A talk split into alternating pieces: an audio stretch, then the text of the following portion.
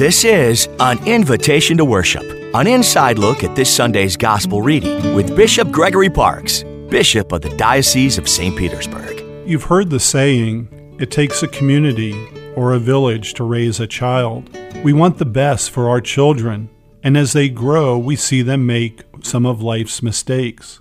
Sometimes they venture well off the path and may never return.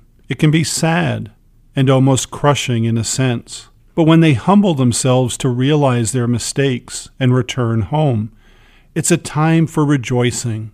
This weekend's Gospel from St. Luke shares three stories of lost and found. We hear the stories of the one lost sheep, the story of the lost coin, and in the longer reading, the prodigal son. The stories describe the disappointment of loss and the joy of finding or returning.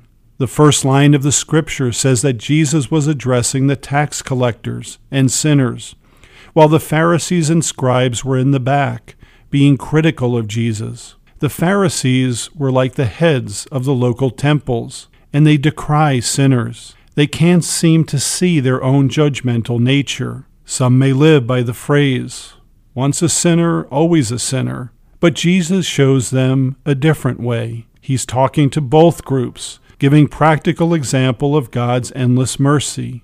If you're a parent, you might be disappointed in your child or spouse and might hold it against them for a long time. Even if you forgive each other, you still may hold their action over their heads. They can never get out of the proverbial doghouse. But Jesus is teaching us to show compassion, forgiveness, and mercy. In other words, to let it go. On the other side of the coin, I've encountered many people who believe they aren't worthy of mercy. They mistakenly believe their transgressions are so egregious that no one, even God, would take them in. No one could ever forgive them. That no one could show them love because of what they've done. This kind of thinking also goes against God's plan for our salvation. He wants us to recognize our faults and to humble ourselves to ask for His love and mercy. He wants us to reconcile with our loved ones, giving up our hardness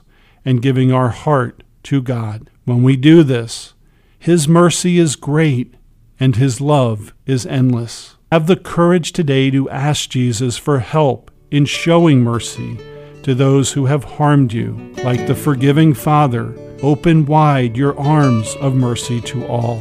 I'm Bishop Gregory Parkes inviting you to worship with us this weekend.